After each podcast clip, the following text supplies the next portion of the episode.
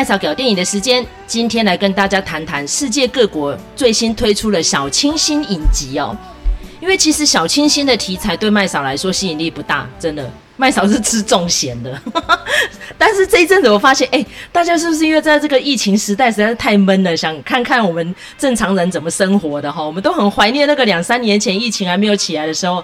大家的日子多美好多温馨呐，对不对？所以。这一阵子呢，在 Netflix 上面可以看到大家陆续都推出这样子题材的影集，甚至于呢，哎，这个韩剧哈《海岸村恰恰恰》哎，现在已经领先了《鱿鱼游戏》了哈。大家知道《鱿鱼游戏》是超级洒狗血、超级重咸的，那大家也吵了一个多月了哈，很啰嗦。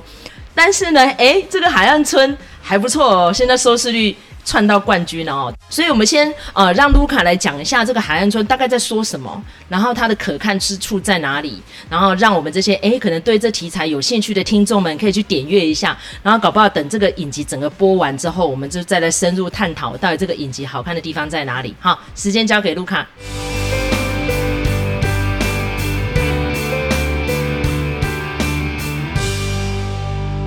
好，那个海岸村恰恰恰就是。我们在这个呃美拜同学会的节目里头，其实也有提到哈，就很有趣，就是说呢，在这个鱿鱼游戏哦造成全球风潮之后哈，随之串起的居然是一个完全不一样的，叫做海岸村恰恰恰的这一个故事哈。那当然，它目前就是说只有在这个台湾地区哈，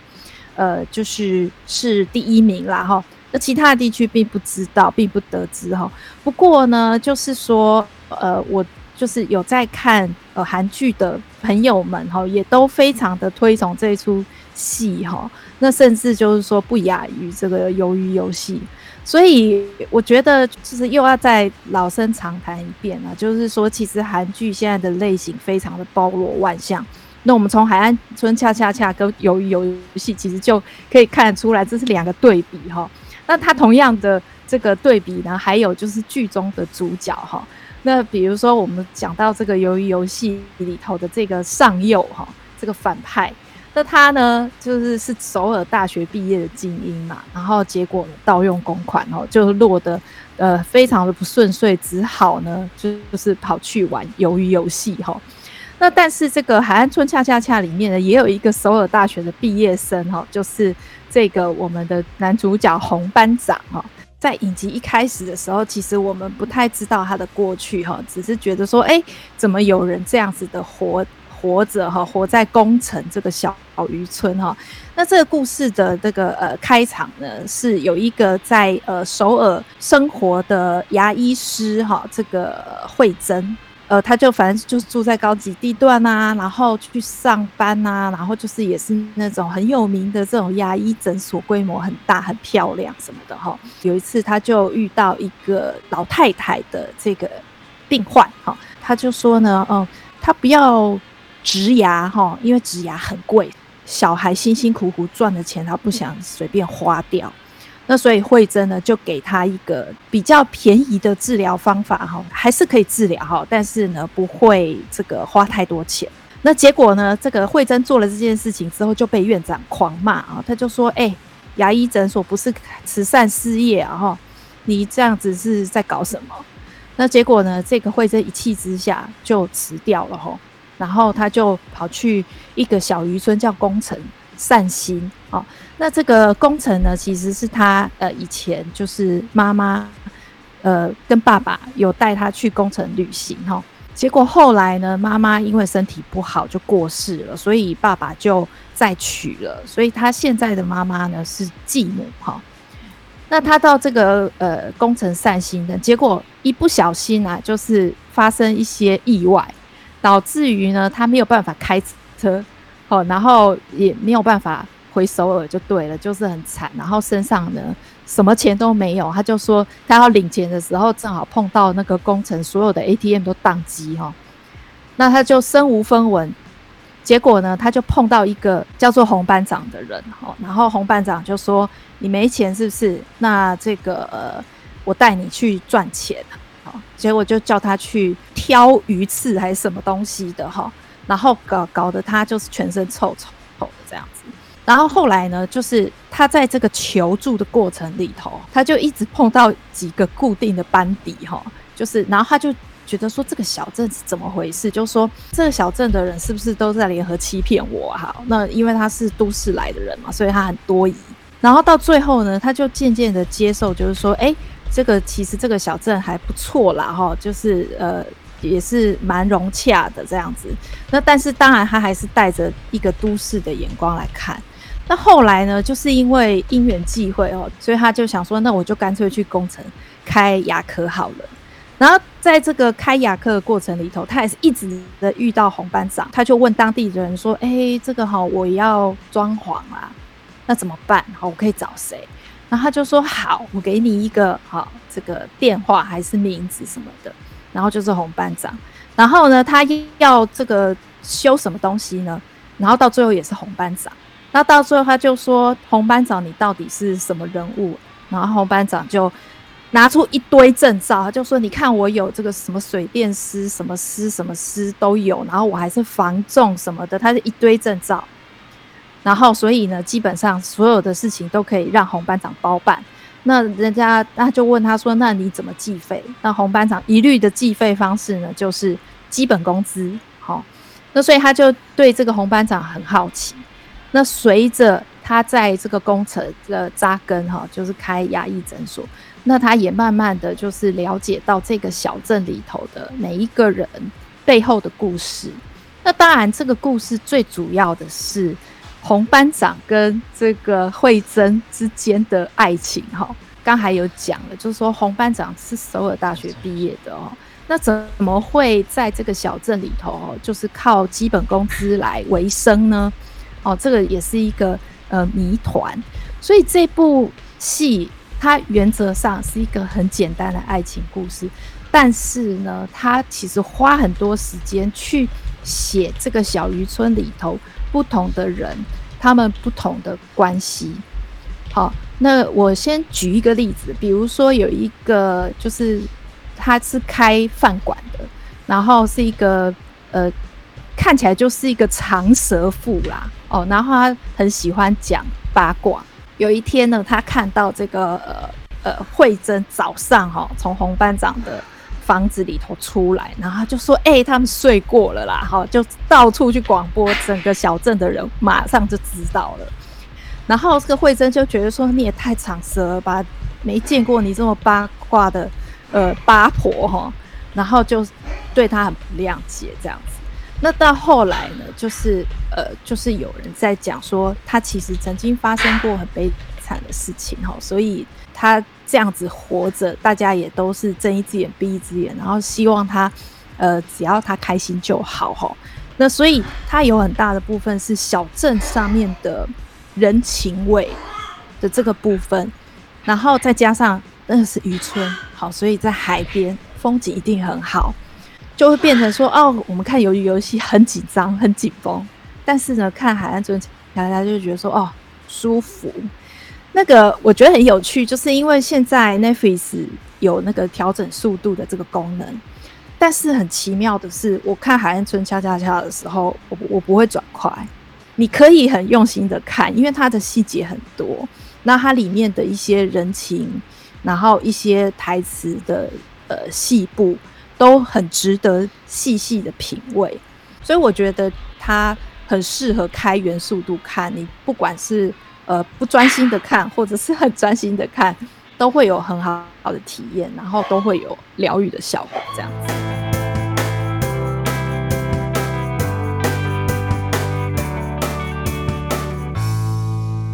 好，那现在轮到麦麦嫂哈，麦嫂要谈我们最近在看的这个《女佣浮生录》。我蛮多粉丝朋友在注意到这个影集哦，那因为这个影集的女主角是 Margaret Qualley，那她很有趣的是，从前有个好莱坞，那时候看到 Margaret Qualley 的时候，就觉得，哎，这个女生长得也不是特别的美哦，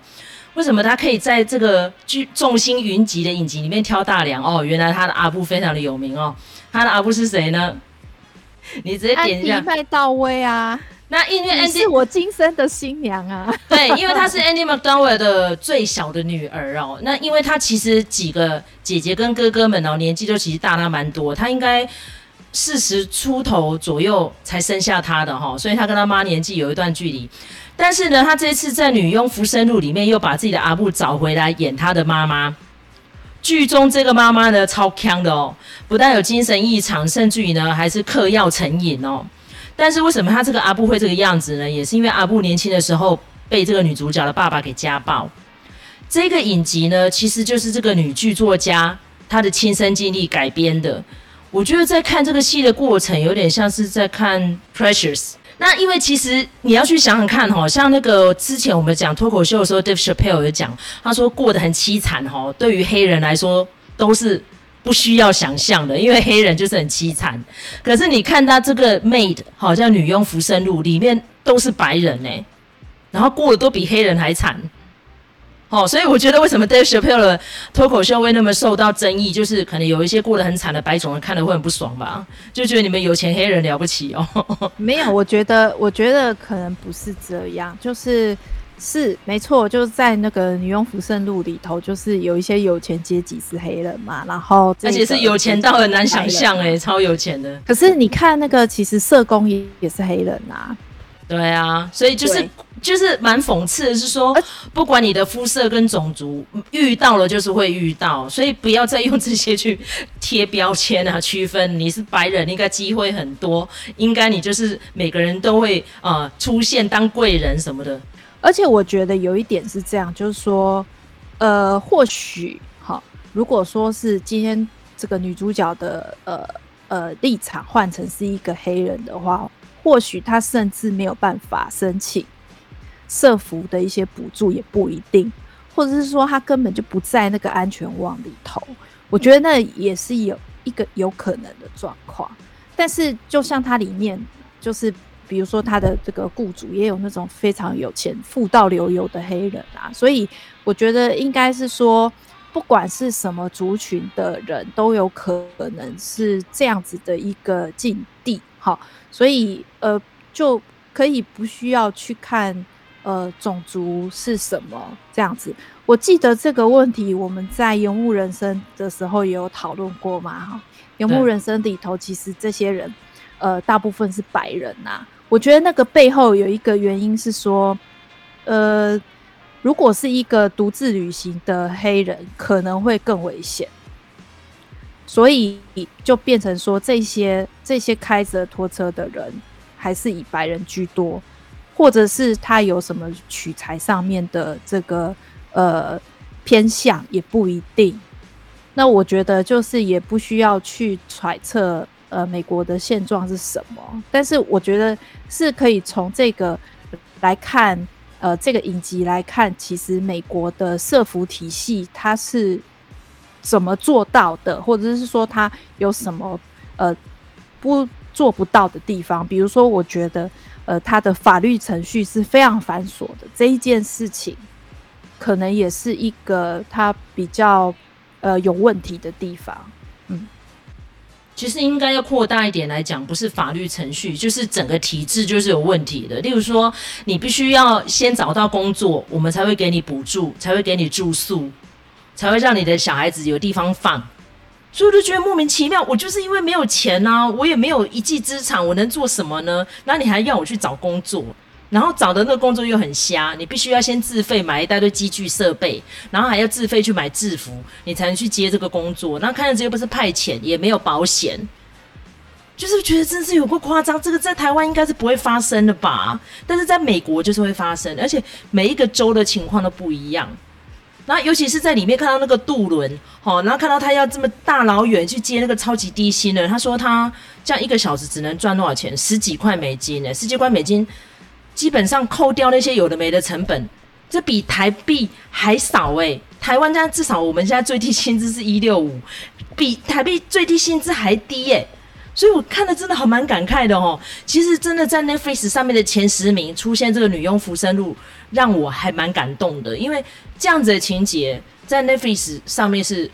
算是近期比较常见，之前是很少的。但是竟然推出可以得到前十名的肯定，然后我觉得好有趣的是，我在网络上看到很多人的评价说它竟然是喜剧哦。我说对啊，他竟然是喜剧哦。可是他在创作的时候，他不会让你觉得很悲惨呢，就会好像时不时会给你一道光亮哦，原来还是有希望在的哦。其实我还可以跟我的小孩为伴，然后甚至于我的妈妈再怎么样的腔，我还是可以想办法回去拉我妈妈一把这样。那最后他选择他有一个新的工作，他可以去把他的学位完成，然后可以去追求他的作家梦。他要把妈妈带走，妈妈还是不要啊。可是你就不会看到一般传统的戏剧里面那种撕心裂肺的吼啊，然后跟他的妈妈就大摊牌啊，或是情绪勒索，没有诶、欸，他就让他妈妈去了这样子，然后那个过程你不会觉得很牵强，也不会觉得他很冷血，不会，这就是人生，每个人要走自己的路，那他有他自己的路要走，因为他的小孩还这么小，那他的老公深陷酒瘾没办法戒，他也不会说我们要一起努力呀、加油什么什么，他都不会有这种。很 K 的那种激励人心的对话没有，他就是有点悲伤，有点不完美，但是就是很平淡，那有点小温馨这样子，然后让你知道这个女生要面临什么挑战，然后迎接在她面前的还是一个这么宽广的人生大路，只要她愿意选择，她愿意去拿，她还是可以拿得到的。所以我觉得这个影集很不错，四平八稳，尤其是 Margaret Qualley 的表现，我觉得很令人惊艳啊，蛮推的哈。这个女佣浮生路。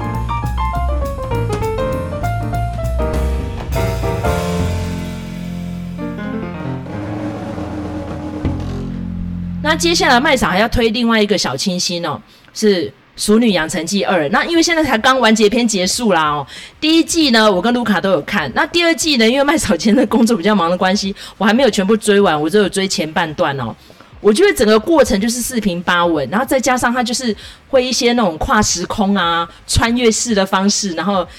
以古奉今哈，他那时候跟他的阿嬷啊，然后跟他的家人之间的互动，然后甚至于他爸爸中间还有点中年小出轨这样子，其实看的真是会心一笑。因为我跟卢卡都到这个年纪了，到底你要不要选择先有后婚，还是先婚后有，还是你要先有工作，先有个家啊，先有个房子，什么点点点，就是大家对一个四十岁的女人该有的一些窠臼跟限制超级多的，多到。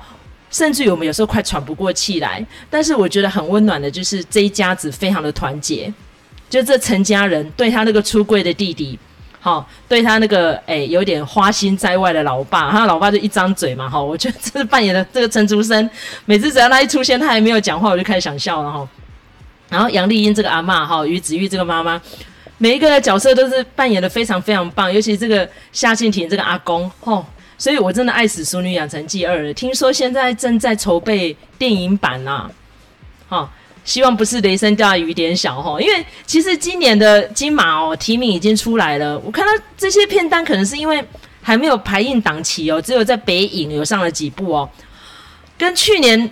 的水准比较起来，好像没有那种让他眼前一亮的作品哎。我们有看到好像就只有那个嗯，当男人恋爱时，那还有什么？好像就是这样子哎。但是我有看到钟孟宏的新片了哈，瀑布也是那种小清新，因为钟孟宏就是很习惯操作这样的题材，所以我们这一集来讲这个小清新哦，也是这样子的用意，就是你不需要撒狗血，然后用大规格好来制作一个影集，你可以把一个简单的故事说得非常的温馨，非常的鞭辟入里，言之有物，大家就会买单了哈。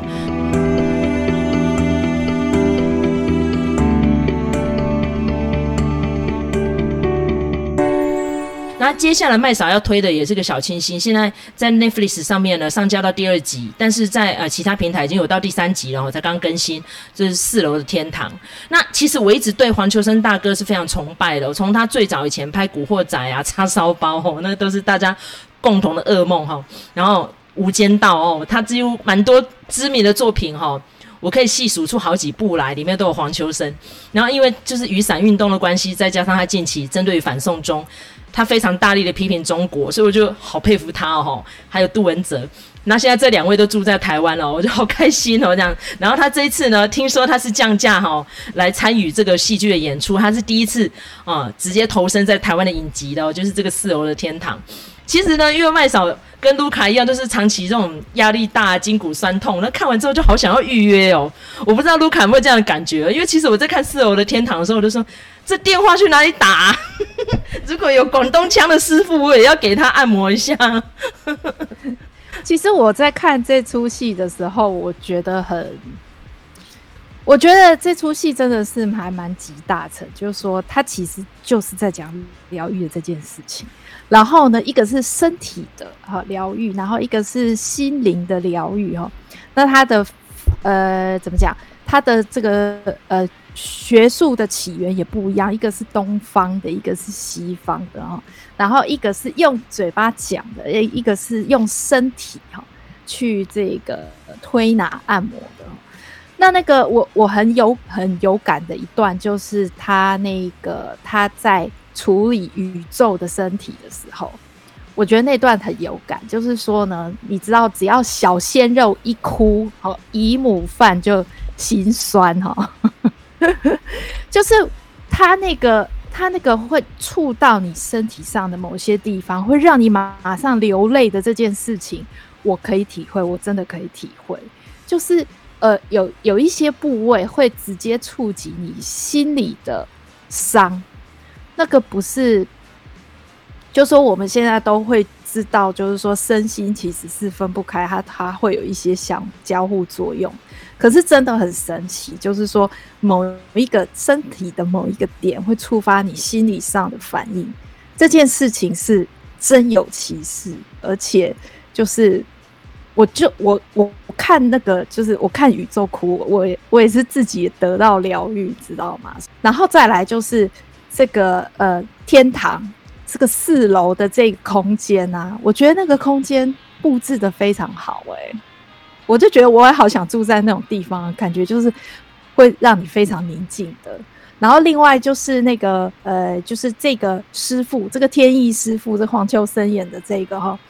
你每次去就诊的时候，他就会先叫你喝茶，对不对？他的他的片尾啊，有把他。喝就是泡茶的那个动作，用非常特写的方式去拍，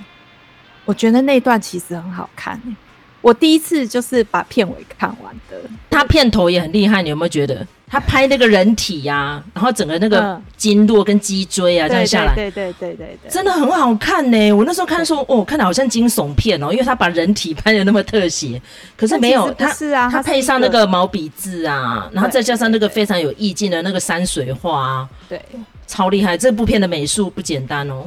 对，所以我都觉得说。我都觉得说片尾拍得那么好看，为什么没有放到正片里头？哈，可是因为正片它处理的是人物的关系，所以呢，我觉得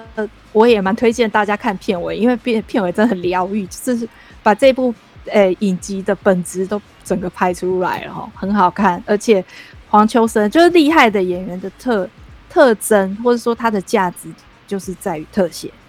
所以特写很好看，每一格都很好看。对，而且我觉得黄秋生哈，让人家觉得非常惊艳的地方，就是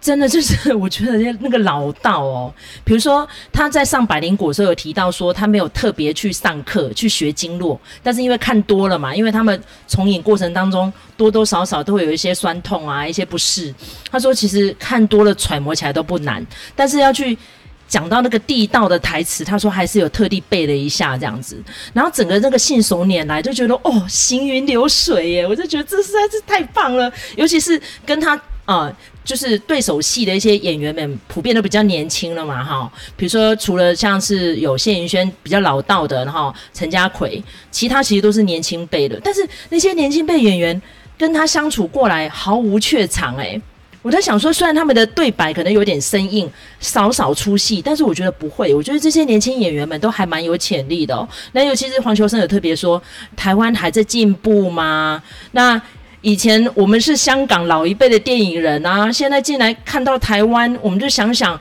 以前中国没有来的时候，我们台湾呃的影剧产业是怎么样发展的吗？就像是你没有请人来煮饭，以前难道你就饿死的吗？你还是有饭吃啊？诶。我觉得真的好棒，真的身为一个大哥讲这句话真的好疗愈哦。没错啊，干嘛的嘞？对不对？我们金马奖没有中国人来参赛又如何？中国的资金不支持我们影剧又怎样？我们还是发展的很好啊。把故事说好就好了，对不对？我们不用去羡慕韩国，不用去羡慕哪一国。我们今天把我们自己在地的故事说得好看，然后演得很棒，对不对？那甚至于呢，剧本四平八稳把它呈现出来也不差。因为其实我觉得剧本这个软实力非常的重要啦。一个故事要说得好不好，真的剧本非常非常重要。所以怎么办呢？我觉得这个是不是我们的编剧人才应该要怎么讲？我觉得是不是要多办一些什么活动去培育他们？因为其实像在韩国已经变成他们的火车头工业了嘛，他们这个火车头工业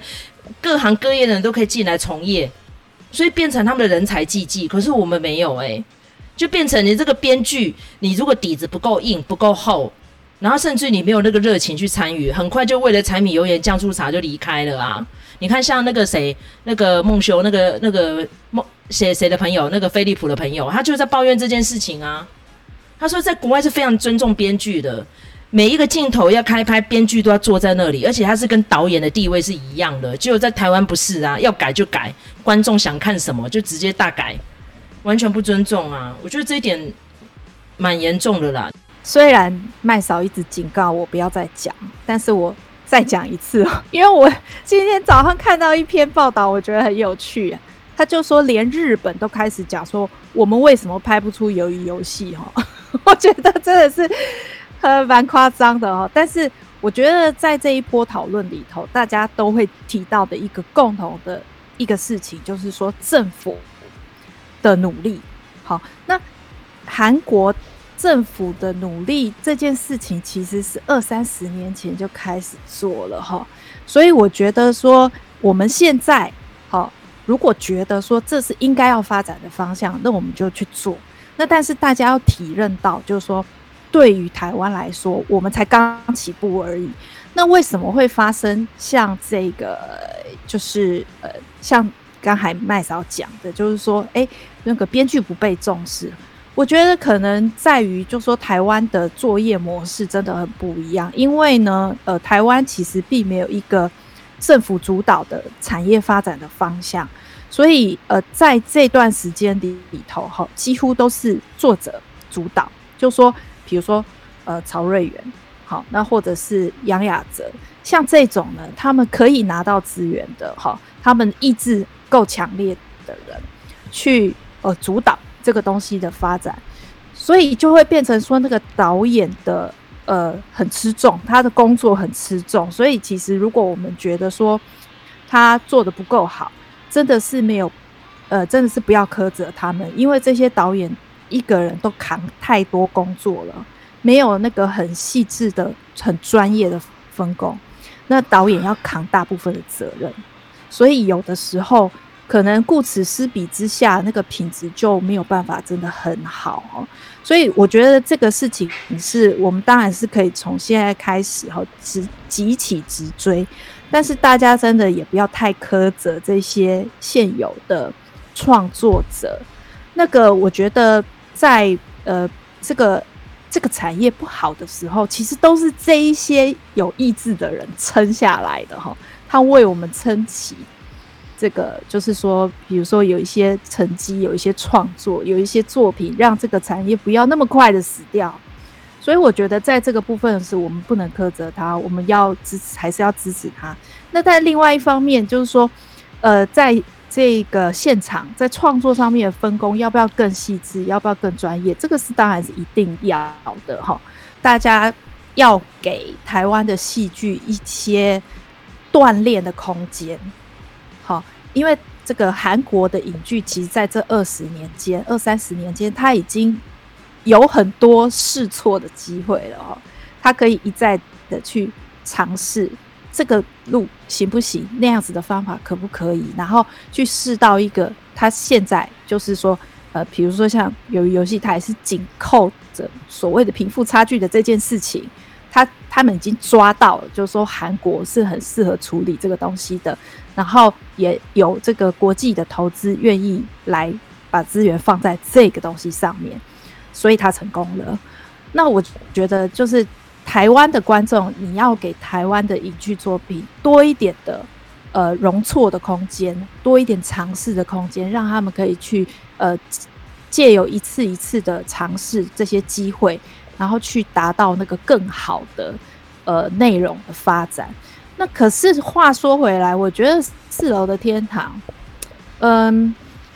我觉得大家可以不用就是抱着这样的心情去看，因为我觉得他真的不会输，他的品质真的很不错。然后我尤其要讲，就是说，呃，刚才麦嫂有讲到，就是黄秋生，他其实一开始也没有很相信推拿这件事情，但是他有武术的背景，所以其实他来就是展现那样子的身手，这个是他是可以触类旁通的。那另外讲到这些比较之前的演员哈，我觉得很有趣的是，他们在肢体上面都很能掌握。哎，我不晓得麦嫂的感觉是什么。比如说他呃一进门来哦，然后歪斜脖子，然后这个走路的时候一裹一摆一摆的哈，然后呢这个呃就是他的体态的呈现，我觉得是很精准的。那导演其实他也有特别讲到，就是说，呃，比如说他们进来的时候背的包包里头该有多重，他就一定要多重，他不能只是一个道具。所以我觉得在这个至少在这个方面，他的呈现是很精准的。所以我觉得就是，嗯，看细部是很值得看的。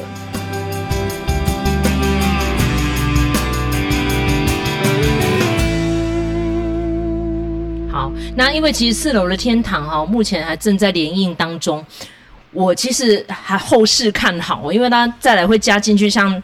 太保啊这些，那个都是很厉害的演员呢。尤其是像那个潘丽丽，因为她其实在最前面已经有讲到她身身受重病嘛，然后她跟呃谢盈萱之间的一些呃母女之间的心结哦，其实我看得蛮动容的，因为其实我跟我家人之间也有类似这样的经历哦。其实他可以在里面看到台湾一些小人物。之间他们的互动啊，跟家人之间，甚至于哦、可能跟前女友啦，或者是说哦、跟一些同伴们、呃，一些过去的隔阂，然后跟包袱这样子，然后借由黄秋生这个香港人呢，来看一下，哎，大叔眼中的台湾人是什么样的心境，然后再借由他的有疗愈、有功力的双手，然后可以处理到他们的一些啊、底层的或是表面的哈、一些问题这样子，所以。看起来我觉得嗯不错啦，疗愈系的。像我们跟一个学姐有讨论到说，诶，这有点像是解忧杂货店。我说对对对，东野圭吾诶，我也蛮喜欢解忧杂货店的哈。那好，那希望我们这一集呢来探讨近期哦爆红的小清新影集哦，大家会喜欢。那如果你还有敲碗呢，希望我们可以再深入的去嗯分析哪几部影集的话，欢迎你留言、订阅跟分享。好，我们会持续的进步，持续带给最好的内容给我们的粉丝跟听众朋友们哦。好，OK。那感谢大家收听这一集，我是麦嫂，我是卢卡，下次见哦，拜拜，拜拜。